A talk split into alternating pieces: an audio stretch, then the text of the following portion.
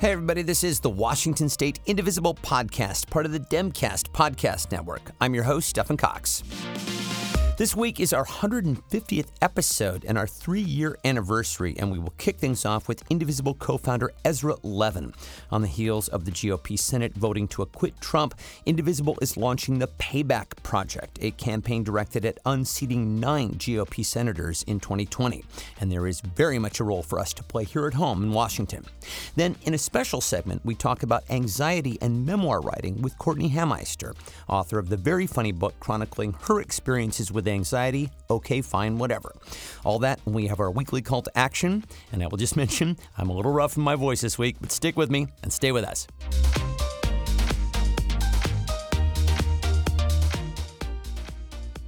So, the events surrounding the impeachment trial have been distressing in the extreme. So, I thought listeners could stand to hear from our friend, Indivisible co executive director Ezra Levin, to talk about the path forward from here. Hey, Ezra. Hey, great to be here. So, you know, people all over the country are angry about what has happened in the impeachment trial. Uh, some people I know are very worried about the future of the country. I will note that we are recording on Tuesday before the Senate is all but certain to acquit Trump. I'll just start by asking what is the mood in D.C. right now?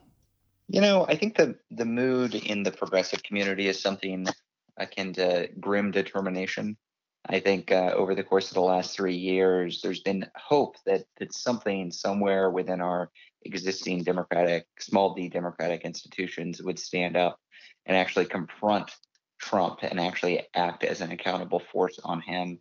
Uh, you know, we had hoped that maybe Mueller would help. We had hoped that Republican House members might help. We would hope that Republican senators might see the light. We had hoped that maybe uh, Chief Justice John Roberts would um, use his uh, institutional power. And what we've seen again and again and again is that there is no knight on a white horse riding in to save American democracy. That yeah. the only thing that is going to work is if people demand it. And the reason that we got to the point where we are this week with a vote to convict or acquit the president of the United States who has been impeached is because none of those folks came to our rescue, but people around the country stood up and took back the House of Representatives. And then they spent much of 2019 urging their newly elected Democratic representatives to actually hold the president accountable. That's that's how we got to where we are today. That worked. What's clear this week is that the only thing that is going to work going forward is more of that.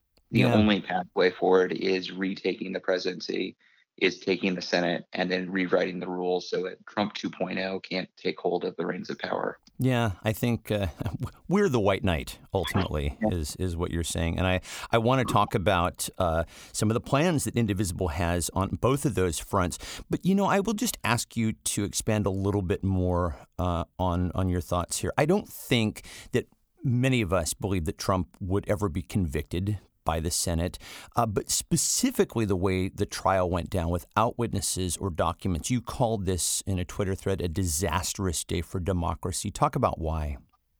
You know, early on in the, the Trump presidency, I read a, a book called How Democracies Die. Um, and it was a, a book by a couple of Harvard political scientists yeah. looking at the way that democracies ultimately uh, crumble. And the the lack of um, respect for norms uh, or tradition or even laws that this president has isn't in and of itself that alarming. We knew from the very, very beginning of the founding of this country that we weren't always going to have enlightened statesmen at the helm. That was something that was part of the founder's vision. It was built into our system of government. And the, the particular feature of our system of government that was um, built up to protect against that was the separation of powers. Uh, and the assumption was that, yes, you might have a president that goes off the rails. You might have a Supreme Court justice that is trying to make laws themselves. You might have a, a, a an individual House member, several, or senators who, who um, aren't committed to the same constitutional values. But by having these separated powers, by having different ambitious people in these positions of power, they would check each other. Um, and the distressing thing about the moment we're in right now is not that Donald Trump is a wannabe authoritarian. Um, that that is a, a predictable outcome. Uh, that was almost certainly going to happen at some point, and arguably has happened in the past in American history. The distressing thing is that there is, for all practical purposes, not any sort of substantive opposition to this wannabe authoritarianism right. from elected Republicans in Congress. And the the vote that should really just shake us to the core that that it that this is a problem of Trump is this vote on witnesses. We are not talking about a vote uh, for or against the president himself. We're not talking about convicting or acquitting him.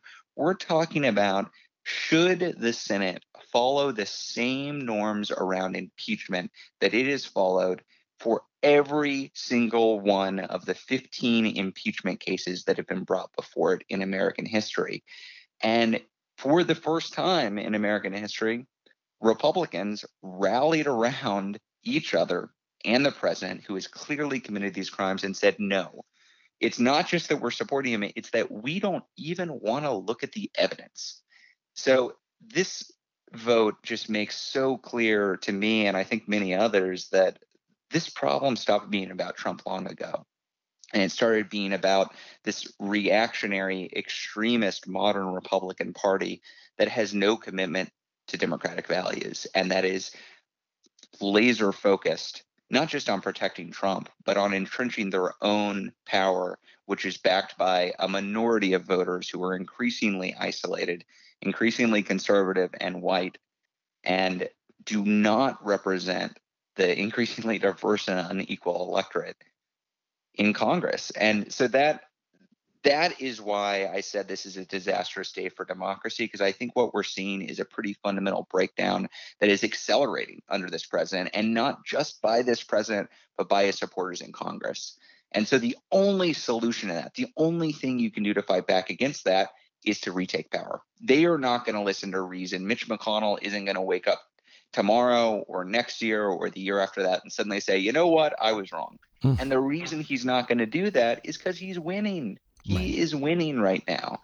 And the only so what we have to do is simply take his power away. And for the time being, we do still live in a democratic republic, which means that in a few months, citizens around the country are going to be able to vote and with that vote, they're going to be able to choose whether we've got a Senate Majority Leader, Mitch McConnell, or a Democratic Senate Majority Leader in 2021. And I think that's going to make all the difference. I completely agree. In fact, I, I agree with everything that you said. And, and the premise for, uh, I think, a lot of people's fear is exactly what you laid out that there just doesn't seem to be any sort of accountability that is keeping this president reined in.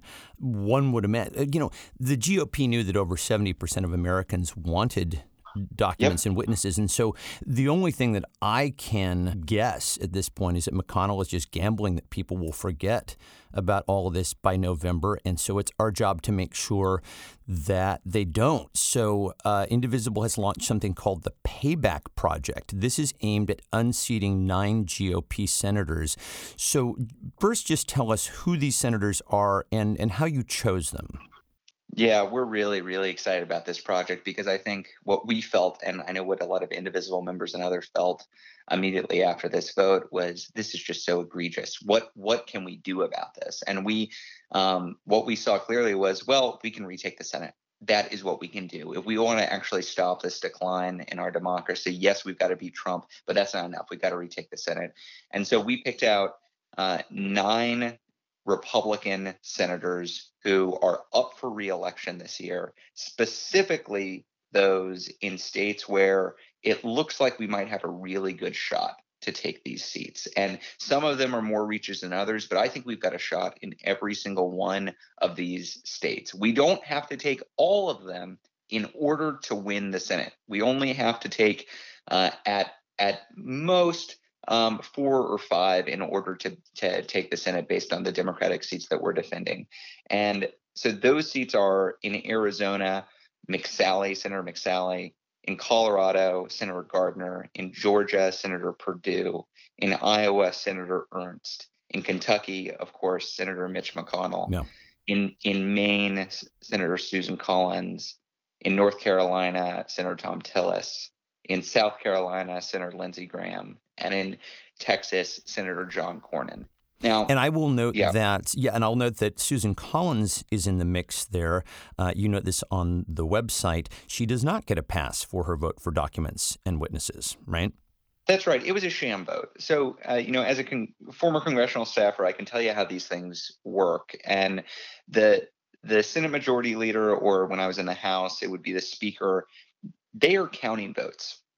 They hold the ultimate goal of making sure that the majority is on their side. But they also know that sometimes these are quote unquote tough votes, that somebody's going to take a political hit if they vote against a popular piece of legislation or they vote for an unpopular piece of legislation. So the speaker, or in this case, the Senate Majority Leader, is talking to his caucus. So Senate Majority Leader Mitch McConnell was talking to his caucus and was saying, look, we got to win these votes because we don't want witnesses. And I know I'm already going to lose Romney. Romney is not gettable. I can't convince him, but I can still afford to lose one or two more. I can still afford to lose one or two more. And so he is, uh, my assumption, allowed Susan Collins to vote against witnesses or to vote for witnesses, I'm sorry, so that she could go back and say, hey, fellow people in Maine, I voted for witnesses. I did all I could. Look, I'm on your side. But she was not the deciding vote. She knew that her vote was going to have no impact. It was purely a political play. So, no, I, I do not think that Susan Collins gets any credit for this. I think that she did it as a pure political ploy in order to up her chances of for reelection. Yeah, well, I think you just give us some insight into what a lot of us already suspected about how the quote unquote sausage is made. So let's talk about the four pronged approach that you have to defeat these senators. The first is building accountability and awareness. How does this work? So this was so so crucial in 2018. I think when people think about campaigns and winning elections, often they're thinking about the get out the vote, the GOTV part of the campaign, which happens in the you know the final weeks leading up into November election day. And yes, you know that's important, and we're going to do a lot of that. I'll get to that in a sec. But before you get there, before you're doing anything that has to do with uh, knocking on doors to drag people to the polls, you are creating the conditions for the election environment you want.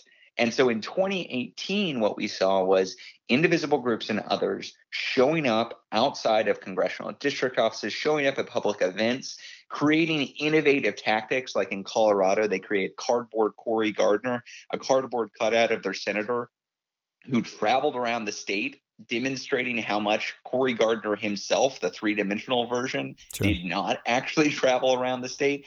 You create an image for these elected representatives that you want to run against ultimately. And that's the stage of the process we're in right now. So, building awareness and accountability is about making sure that every single one of Cory Gardner's uh, constituents, every single one of McSally's, constituents in Arizona, Tillis's, Graham's, Cornyn's throughout these states, that they understand that their senator, who maybe they think of as one of the reasonable ones in Congress, their senator just voted against even allowing witnesses. That is something we want to stick. We do not want them to get away with this vote. We want it to be very clear to all of their constituents back home that as much as Thom Tillis or John Cornyn might act as if they're the good ones in Congress. They're really just stuck in the muck, just like all the other members of Congress that are lining up behind Trump instead of lining up behind their constituents. So that's the phase we're in right now. It's a big reason why we launched the Payback Project this week. This is why we launched it hmm. because we don't want to wait. We've got to create those conditions now.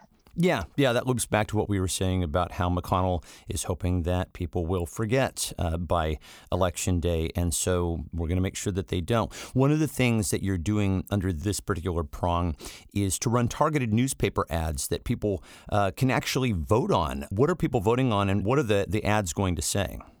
Yeah, I, I'm excited about this too because so we, we need to build awareness in general, but also it's we're never going to win this game just through you know running ads or just through doing the digital work that that is part of all campaign life. We've also got to build up grassroots power. So we are we I, I really love this tactic because we didn't know where we wanted to run the ad exactly. We knew that we have these nine targets. We're open to running it anywhere. And so we put it out to a vote of the indivisible members, and we are asking them, hey, where where would you like which of these nine states is your top priority right um, and we allowed folks to vote now the point of the ad is twofold one is to so we're running we're, we're, we'll be running at least one of these ads in a major newspaper in not not Washington D.C. not a national newspaper we're going to be running these in a paper in the in the senator's home state that's where we're running it. And the point is twofold. One, it's to make it very clear, like I said earlier, that this senator voted against their constituents. We want everybody to know that. That's why we're running these in a local paper, not a national paper. And two, we want to recruit for the indivisible groups in that state. We want verified Coloradans or Iowans or, or folks who are from these states to be joining up with the indivisible groups in that, those states because they are trustworthy messengers in a way that we in at the national level aren't. You unfortunately are not in the state that you are. That's not a role you can play. We can talk about other roles you can play but that's not a role you can play I will ask you Texas, about that. Yeah. Yeah, we'll get there because there is a role you can play. But folks in Texas, folks in Arizona, folks in Iowa, we need them building up the indivisible groups now. And so we'll be running these ads in order, in part, to drive new members into those groups. Yeah, and that's you're actually talking about the second prong, which is boosting local political power. What are some of the other things that you're going to be doing to help get people involved? So let, us talk a little bit about what what do you do if you're not a Texan? What do you do if you don't live in Maine? What do you do um, if you're not in one of these target states? You've got two good senators, which I know is a terrible problem. You've got you've got senators that you often agree with, that you're not trying to boot, that right. are voting for witnesses, are voting the right way, and so this is something we we have signed up already um, uh, I think I'm I'm looking at the stats because they just sent me 20,000 people have raised their action, uh, that raised their hand to take action this year to defeat oh, tremendous. nine Republicans. 20,000 people, and so those are not only folks in these nine states. Um, we are we are signing up people to start reaching out to constituents in these nine states. So if you are an indivisible group in Washington or California or New York or any of these states where we're not targeting a senator for payback, you can still be part of this and not not just in the get out the vote um, uh, part of this campaign nine months from now. You can be you can be part of this effort right now by signing up. We're we're going to be giving people texting shifts where they can sign up to go and text voters in Arizona, voters in Maine, voters in Iowa and Texas. We're going to be doing this so that we can harness that nationwide capacity of the indivisible movement and put pressure directly on the target Senate states now. Good. Well, I think that's what listeners here want to hear. And uh, 20,000 is just a great number considering that you just launched. So it's only going to get bigger from there. Uh, that's the, right. the third prong is organizing to win. You're going to be working with local groups on the ground in these targeted states, and you're going to be following their lead. Talk about the importance of that. So we we've seen this throughout our time at Indivisible that Indivisible National can provide tools, we can help coordinate, we can help provide strategic advice, but when the rubber hits the road, and you you know this, all of your listeners know this, if this is not led at the local level, it's going to dissipate. Right. We are not the right ones to say, hey, here is the precise messaging you ought to be using. Here is the target um, uh, set of districts that we ought to be engaging in. Ultimately, that's got to come from the local level, and our role is to help funnel as much people power in that and provide the tools and coordination necessary to to just amp up the pressure more and more. So that uh, I'm thinking, you know, I just did a road trip through Iowa and then hopped yeah. over to Colorado. I was in uh, Colorado for a statewide indivisible gathering, and it was something that was put together um, uh, by the Indivisible Colorado Action Network, which is something called ICAN. Uh, mm. That's the that's the statewide. I love the acronym. That's the yeah, statewide yeah, yeah. Colorado, the statewide Colorado Coordinating um, uh, Committee, and that was put together last year with the help of Indivisible National. We have a national organizer who's a state lead organizer in Colorado we hired her from the movement. She's been there for a couple years now, and she was able to work with the groups to create this statewide coordinating structure. They were then able to work together on this statewide summit. The groups then came together from every congressional district in Colorado a couple weeks ago to work on their campaign plans for how they're ultimately going to, to defeat Cory Gardner. Um, that has to be led at the local level. Otherwise, we're not going to be able to harness the local energy necessary. So that's why everything Indivisible National does it, we we we are really allergic to the idea of parachuting into mm. a district or a state and saying, "Hey, you got to do this because Indivisible National is calling." Frankly, I just don't think it would work. But also, it would just gut the movement so we we try to work in close coordination with the groups on the ground because we we think that leads to the best outcomes. Yeah, I mean, Indivisible has always been bottom up and not top down by design, which I, I think is why it's so empowering. Uh, and then let's just talk about the fourth prong of the Payback Project, which is get out the vote. Yep. You touched on this a little bit earlier. You mentioned that the senators you're targeting are mostly in states that thrive on things like voter disenfranchisement and suppression. How do we fight back most effectively against that?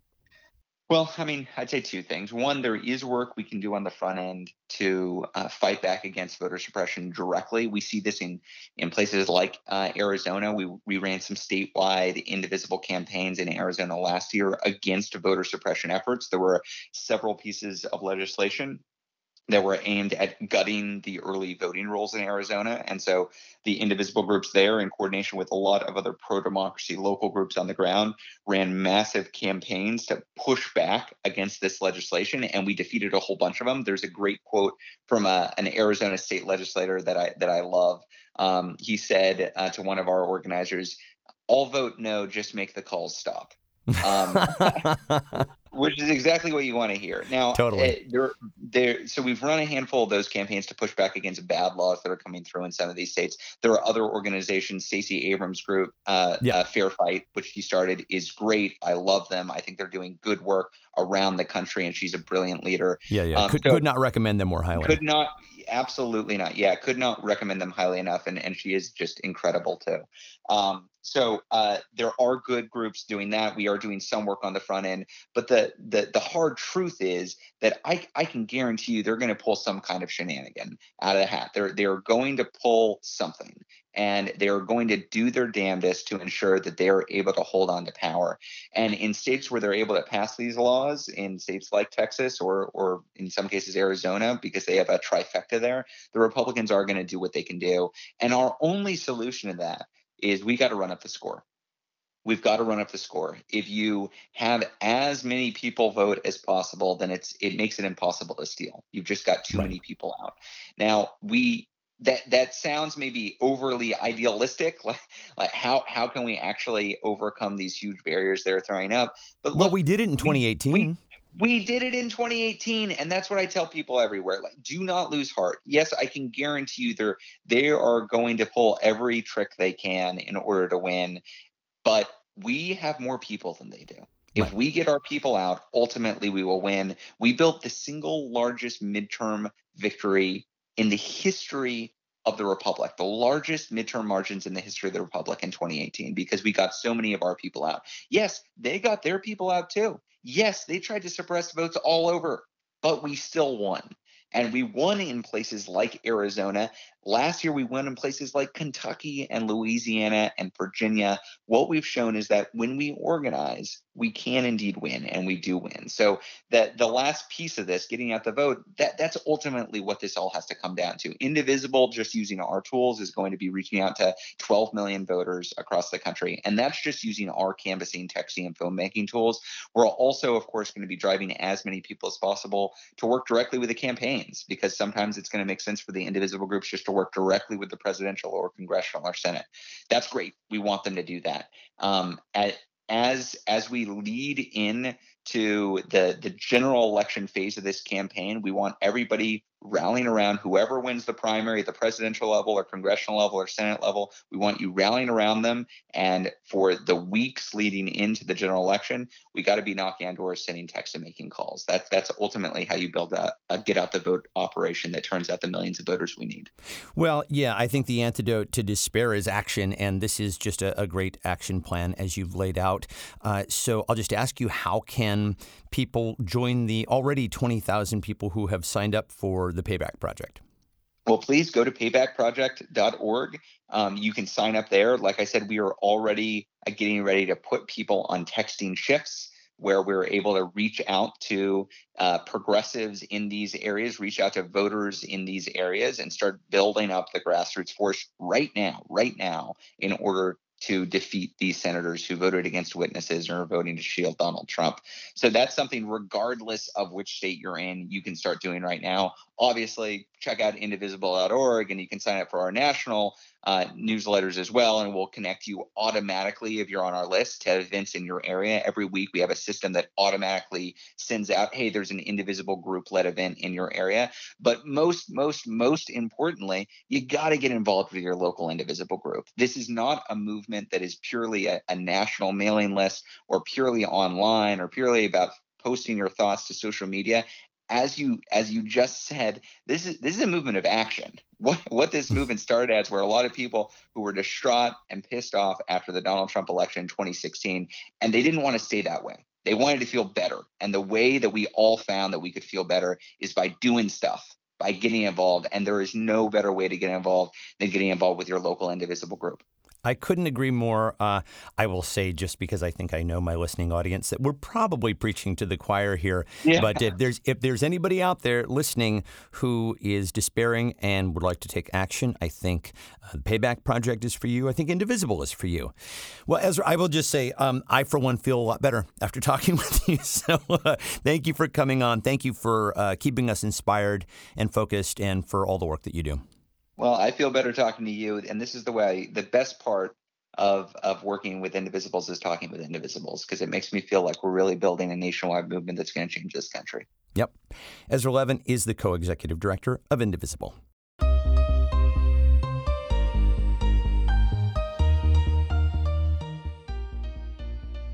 So, you guys, our next segment is going to diverge from politics just a bit, although it is related because we are going to talk about anxiety, and that is something that most progressives have gotten to know pretty well over the last three years. And it is something that has come up for me my entire life. For listeners who may not know, I have anxiety disorder and I also struggle with depression. My guest, Courtenay Hameister, was formerly the host of the public radio show Livewire, and she's recently the author of a very funny memoir about her experiences with anxiety and OCD. The book is called Okay, Fine, Whatever, and it is just out on paperback. Courtenay will be in Seattle on February 12th talking about the book at Seattle Public Library, and she will also be teaching a class on memoir writing at Hugo House on February 11th. Um, I will also mention before we get started that Courtenay and I went to high school together. Uh, we even did theater together. So I, it's just wonderful and strange all at once to, to have you on this show. Hi, Courtenay. Hi. Yeah, I know it's it's that thing where you're living in the past and the present at the same time. And it's pretty great. Yeah, and you know where the bodies are buried, so I do. I do. I have some pictures as well. I have so, some pictures so you know. too. So you know, we got the goods on each other. Um, yeah, so I, am kind of curious to start back at the beginning where you start in the book, sort of talking about where your anxiety began, uh, because mm-hmm. you know it started for me at a, a, really early age. When did yours start to manifest, like the OCD and the anxiety? What age were you? Well, the OCD didn't manifest until um, after my father died. Uh, my father.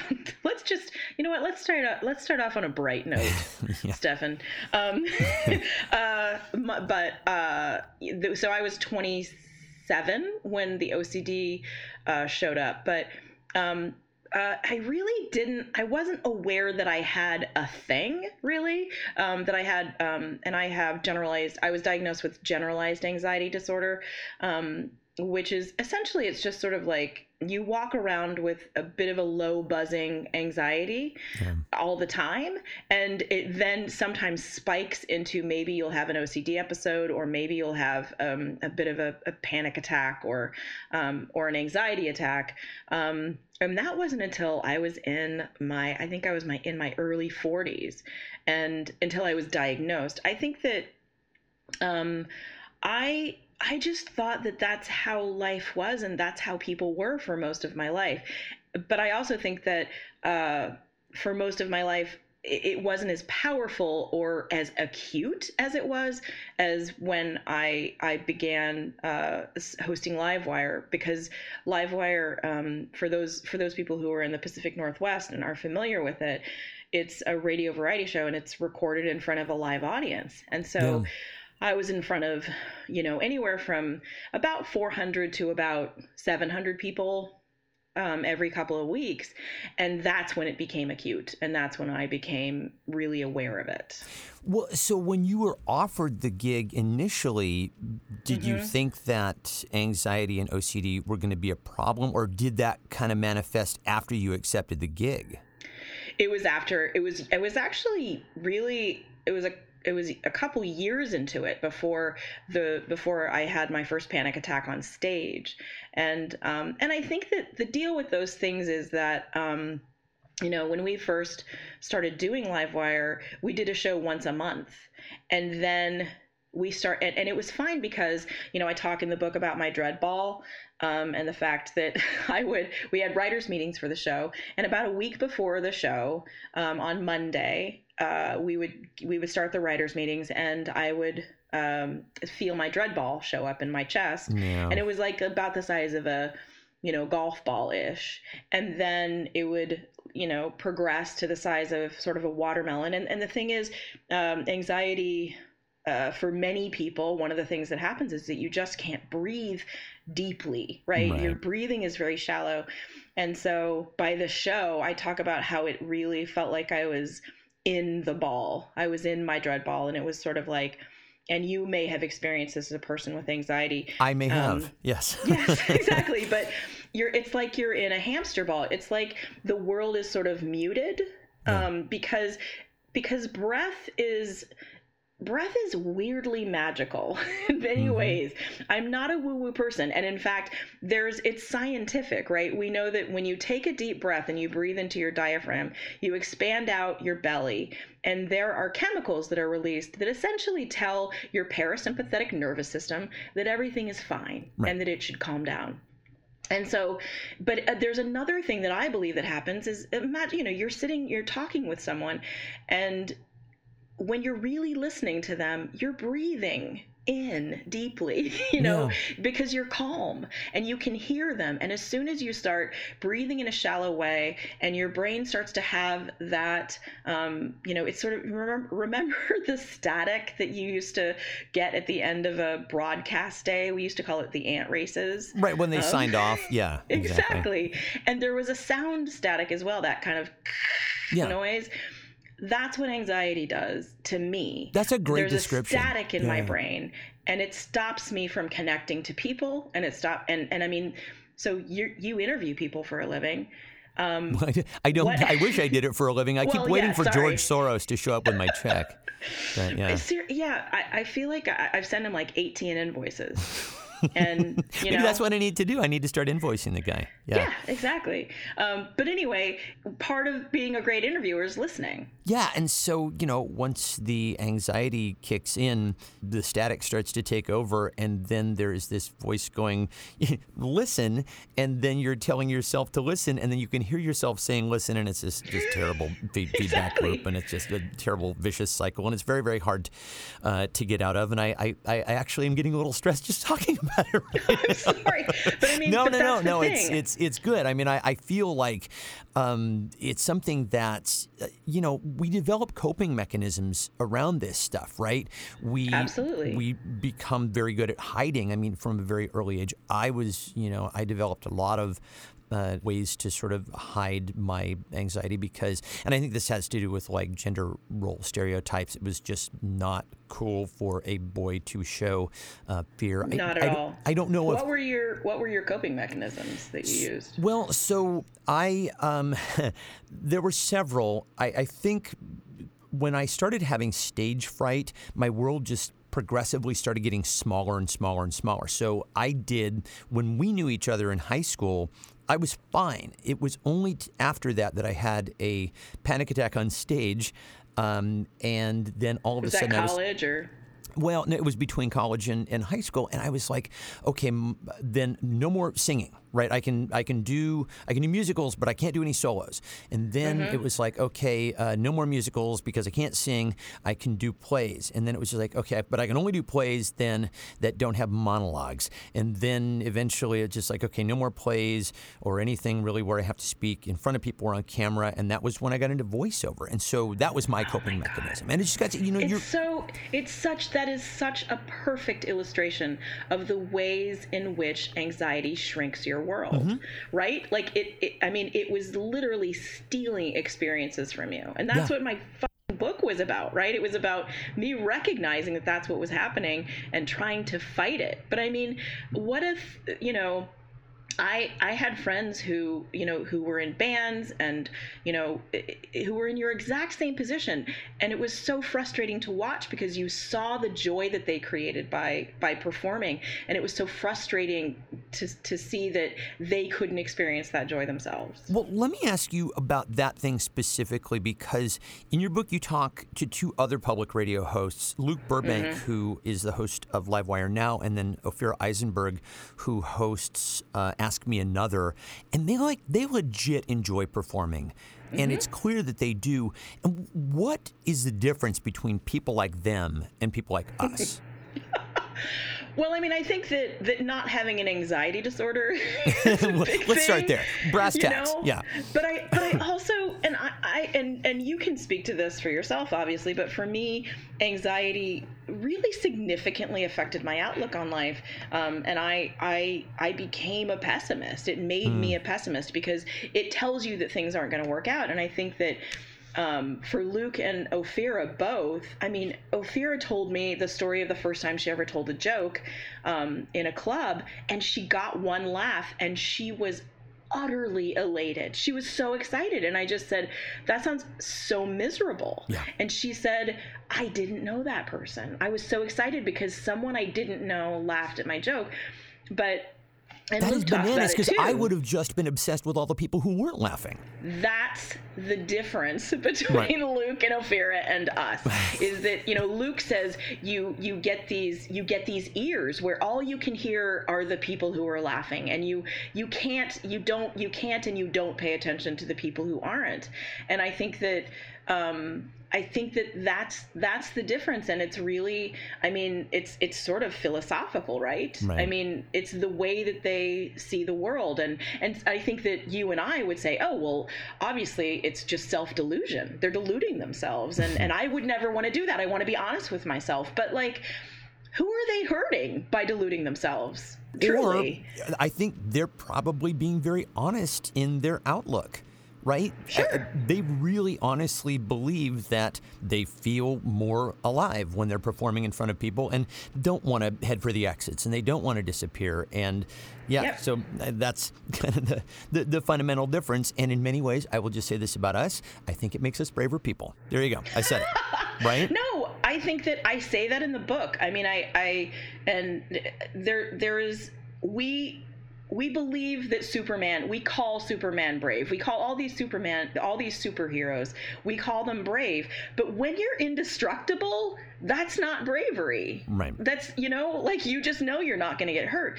But ang- anxious people, we we are we're scared all the time and we still do it and that's the definition of bravery is is being afraid and doing it anyway right? right? And so, so I, you know, and, and I know that the word brave is thrown around so much in this world, and and and certainly as a white woman in the United States, I don't consider myself brave, you know. I, and I don't, I don't either. No, right. but but, but I get I what you're getting at. Exactly. Yeah. Yeah. I mean, we're we're pretty much okay as as white people, you know. Holy crap you know i mean we're we're some of the last people that trump is going to come for but he'll eventually come for us oh man, that's so dark. yeah, so so we're gonna get into politics. Good, I'm glad because uh, you know it, it is uh, it's a political show. So I'll just ask you, when dealing with anxiety that comes up around uh, the show that is our our politics right now, um, right. it does bring up anxiety, and you know for people who I think have say normal amounts of serotonin, they can feel the anxiety and then they can kind of they can move on. They can deal with it. They don't have the, sort of repetitive thought patterns and things like that. But I'm wondering how, over the last three years, do you find that you have to avoid what's going on politically? Do you engage with it? And if you do, how do you cope with that? Um, I think that I um, I know that I should avoid it, and I don't. And I think I feel like it's become an addiction for me. Mm. It was certainly an addiction, um, you know, during the during the election and sort of the first couple years. I could not stop. I was just on Twitter all the time, and I was writing a column. Um, first, the first column that I wrote was called This Week in Vaginas. Um, and it was sort of like a woman's take on the news. Um, and uh, then we changed it to What's She Mad About Now because because it was pointed out to me completely, I was completely unaware of this, that that was trans exclusionary. Hmm. So, uh, so we called it What's She Mad About Now. And so I was writing a column about it, so I felt like I should pay attention. But here's the, and I'm and I'm and I'm actually trying to write something about this right now, and I, am I'm, I'm having trouble wrapping my brain around around it. But there have been a lot of articles written about Trump making people anxious, right? Like Trump related anxiety. But nobody's really written about what it's like to be an anxious person in a Trump universe.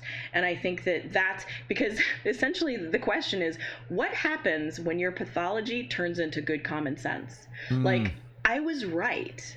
I right. was right when I said he was going to win, and then I was right when I said how bad it was going to get. And my and you know, I had an argument with my brother on my brother and I don't argue. Hmm. like my brother and I are very close, and we had an argument to the point where I cried and I walked out election night because he kept saying, "Stop it.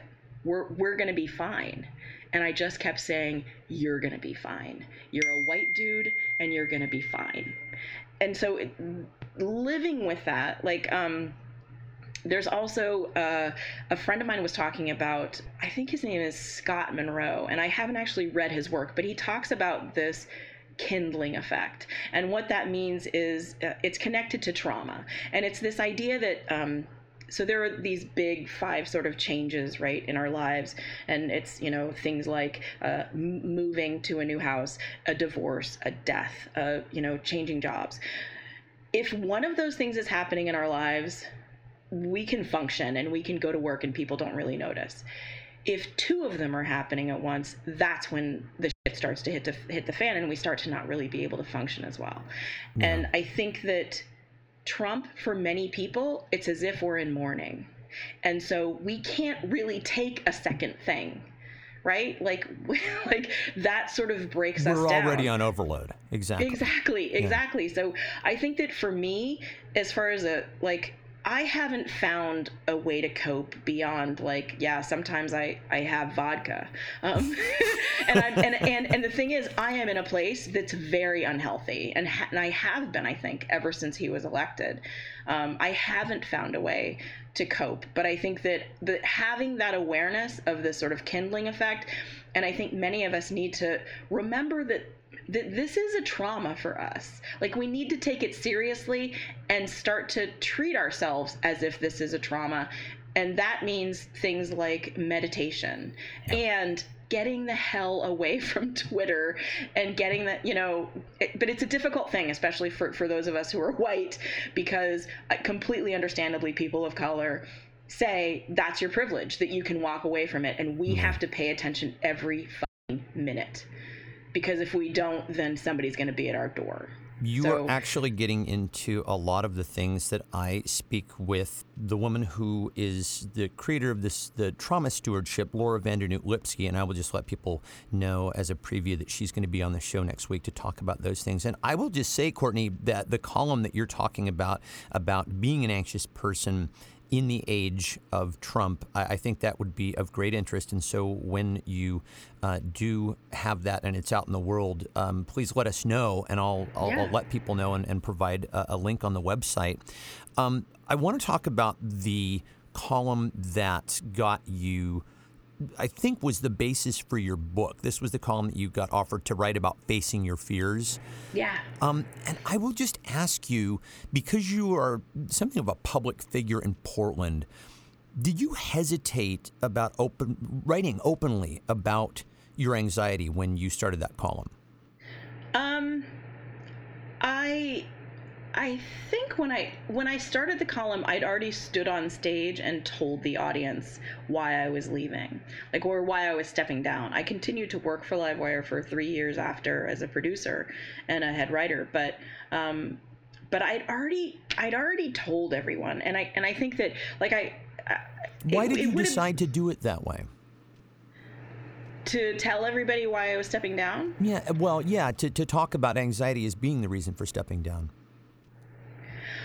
Well, I mean, a few reasons. I mean, one is that I have a weird thing that I don't care that people know about my life. And I had a conversation with, um, you know, who Michael Ian Black is. He's an yes. act. He's a yeah. So Wet Hot American work, Summer and uh, yes. yeah.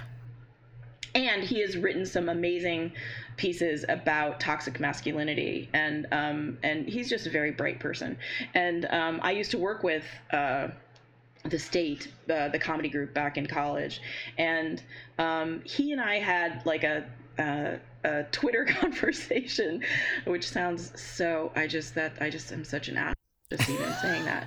But but anyway, we had this Proceed. Twitter conversation. You're good. Proceed. Because because he wrote a very, I thought just just for men, he he wrote this memoir where he talked about his body issues, and I think that for a man, that's extremely um, uh, I think that it's it's it's an extremely difficult thing to talk about, and and you know I don't want to use the word brave, but it was kind of brave.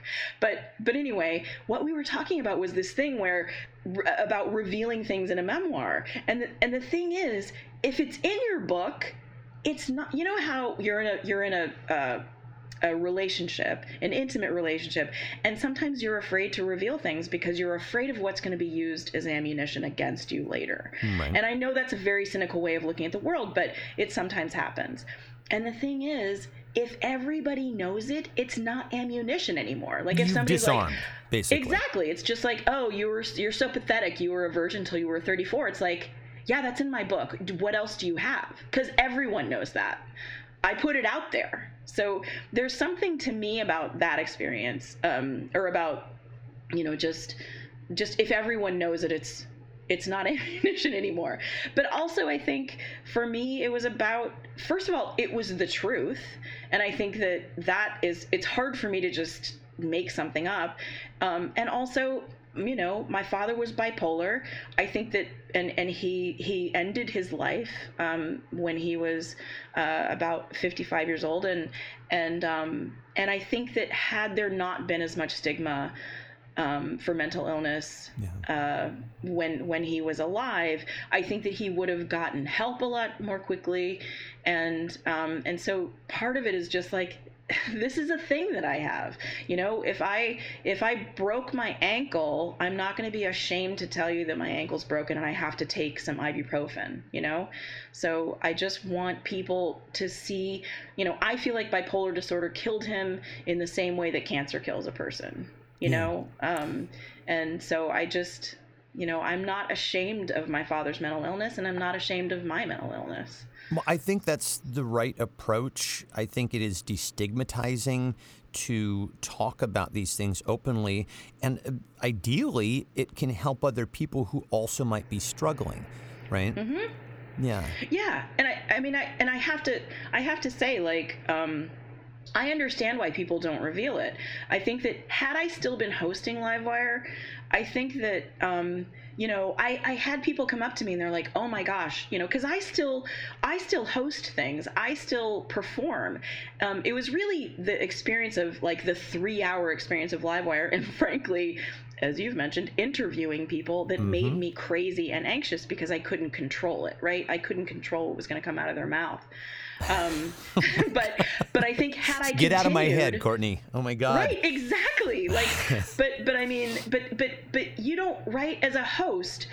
Your job is to continually, with everything that comes out of your mouth, continually be reassuring your audience that everything's okay yep. and that you've got shit under control and you don't want them to worry about you but that's the thing it's like how many people have we seen recently who have who have admitted to having anxiety or depression and these people have done so much. These people are are unbelievably successful in their fields, and that's what I hope changes things. It's like you saying, you telling your audience, I mean, your interviews are so incisive and you do so much research and you're you're so self-possessed and for people to hear you and recognize that you have those those underlying issues I think anybody who's got those issues who's listening to you, it gives them hope that they can do the same thing. And that's a significant thing. Well, as as we have discussed in the past, uh, we are both allergic to compliments, but I will I will just simply say thank you, and and the same to you. And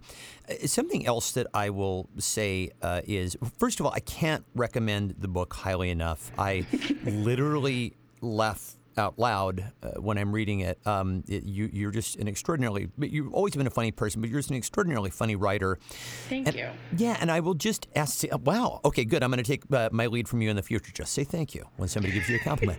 Um, yes. But so how does how does hum- without getting too psychological, uh, how does humor factor in with coping with anxiety for you? How, do, how does that kind of fit together? Do you see it as a coping mechanism, or just kind of in, an indelible part of who you are?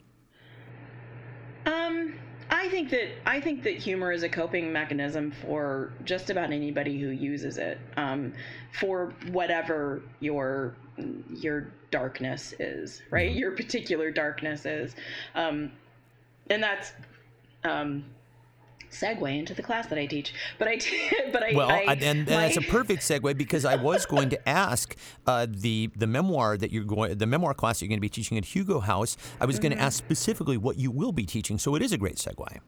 Yeah. Um, so, it's so the class that I teach, the title of the class is "Mining Darkness for Light," and I think that that we we those of us who who uh, who maybe work as as humor writers or are maybe stand up comics or might do improv, I think that those people recognize that humor doesn't come like a um, I have a Mark Twain quote, um, and it's so funny because I've been working with this Mark Twain quote for a while, and I'm like, I've never really done research on whether he was racist or not. like, should I be using? I should probably find a different quote. But but what Mark Twain said was. Um, that there was no there's no humor in heaven right mm. it, like humor doesn't come from light it comes from darkness and and there's no humor in heaven because everything works out in heaven like I, I asked my classes, like, when was the last time you heard a really funny story about a date that went really well? Right you never right? Our our humor comes from our shame and our humiliation and our frustration and uh, yeah and, and, our struggles our and when things don't work out and yeah exactly. exactly. And and i mean and but that's that's the fodder right? And certainly we use it as a coping mechanism like how many people have you seen laughing uproariously at a funeral you know because they're telling stories about that person and and it's all just a mirror. Um, mm but I, I think I don't know that I've used humor as a way to sort of cope with my anxiety. I know that I've used it um, as a way to kind of deflect certain feelings, I guess. Mm. Um, but more than anything else, it's it's been a way for me, and this is this is part of what I teach, right? Um, it, what's wonderful about using humor is um, it helps you to reframe your experiences and that you can if you can find a way to find humor in something you know that you're okay with it. You know that you've processed it you know and um, if you can figure out a way to kind of so you've had this bad experience let me look at it like a scientist and find all the details that i can mine. And then if i can just if i can actually you know find a you know find a funny metaphor for you know for this portion of the story. Um, that and and sort of and also if you can figure out what you got out of that story then it completely shifts your perception of that. And and i think that part of the magic of memoir i keep using the word magic like i'm a guru or something but but part of the magic of memoir for me is if you can if you can find what you got out of a story, if you can find what made you stronger, what made you smarter, what made you like never date a douchebag again, or you know, a guy who like collects teddy bears or whatever, like you know, if you can find that in the story and get something out of it, you've changed your story. And to me, it we are made up of our stories. So if you change your story, you're actually literally changing your life. And that's like, I'm sorry, but that's magical to me, you know? And it's therapeutic. And, you know, in light of everything that we've just talked about in terms of the way that we cope and how coping can be so unhealthy, that really is actually, I think, a, a very, very healthy way of, of, of processing all of it. For sure, and and also writing that column, right? That was a that was a humor column, and that is, you know how Jon Stewart would say, "I'm never going to change anybody's mind with the Daily Show." The Daily Show is a faucet.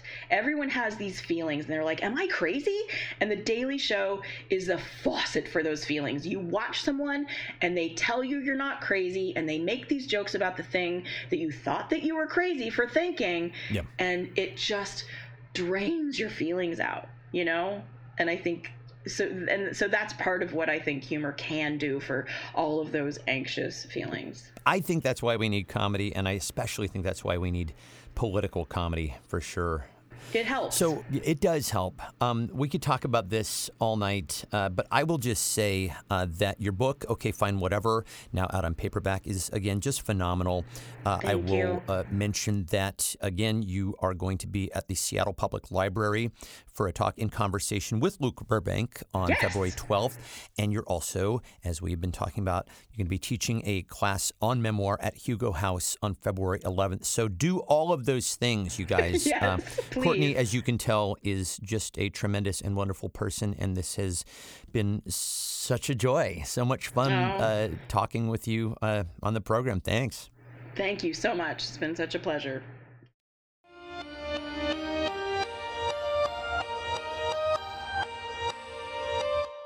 So it is time now for our weekly call to action, and I will just start by acknowledging that I know things feel dark right now. Even though we knew Trump would be acquitted, the fact that it's happened is just, well, it's just hard to deal with. And that's not factoring in the mess that was the Iowa caucuses this week, plus the State of the Union, Rush Limbaugh getting the Medal of Freedom, just on and on. I will point out that there were a couple of bright spots on Wednesday. For one, all of the Democrats in the Senate voted to convict, even those who had seemed kind of squishy, like Joe Manchin, Kyrsten Sinema, and Doug Jones. And for the first time in history, we had one Republican cross the aisle and vote to impeach a president not in his own party. That means that Mitt Romney will now be able to do a couple of things in the future. Number one, he can look at himself in the mirror. And number two, he can sleep well at night. I anticipate and I hope that the rest of the Senate GOP members will have a lifetime of being able to do neither. And for particular GOP senators, as Ezra said, we can get some payback. I have already signed up for the Payback Project, and it is very easy. If you've not done so already, please go and sign up. I have the link at indivisiblepodcast.org, or you can just go to paybackproject.org we very much have a role to play in the Senate here in Washington. And I will just put it out there that I think that may matter every bit as much, if not even a little bit more, than defeating Trump. I mean, don't get me wrong, they're both immensely important, but keeping the House and flipping the Senate would create a bulwark if God forbid, Trump is reelected. Now, this of course, is in addition to the very robust work that we have to do here at home. I have seen many of you setting activist goals for yourselves this many doors, this many postcards, this many texts, and you are setting the bar pretty high, Carol Killingsworth. I'm designating you as our pace car. Listen, I continue to believe fervently in the power of taking action in the face of despair, and I continue to believe in the power of this organization, Indivisible, for many reasons, but not least of which is because as we outlined in our discussion with Ezra, it gets its strength from the bottom up. We're the ones calling the shots. We're setting our priorities, and we're working with each other here in the state and also across the country in ways that multiply our efforts. So, for this week, the call to action is first to sign up for Payback Project. Now, also take a moment and email, tweet, or call our Democratic senators who held together. And actually, if you can afford it, donate some money to Doug Jones. He's going to be facing a very tough race in Alabama in 2020. And then maybe if you're inclined, also drop a line to Mitt Romney. That's a big deal. And this is very important. Take a minute to make sure that you are registered for our first ever Democratic presidential primary in Washington. Ballots drop in less than three weeks. Wow. So make sure that you do all of these things because I would like nothing better than for us to take the damage that Trump and the GOP have done to our country, rip it up Nancy Pelosi style, and toss it where it belongs in the dustbin of history. And that is it for this week's show. You can find links to everything that we talked about at indivisiblepodcast.org. To get in touch, email us at indivisiblepodcast at gmail.com. The Washington State Indivisible Podcast is a production of Get Creative Inc. and is part of the Demcast Podcast Network. Learn more about Demcast at demcastusa.com. Our associate producer is Charlotte Gittleman. Thank you again to my guests Ezra Levin and Courtenay Hameister. Special thanks to Emily Reyes and Emily Phelps. A special thanks to Lori Caldwell. And as always, my thanks to you guys for listening. Talk to you next time. Bye.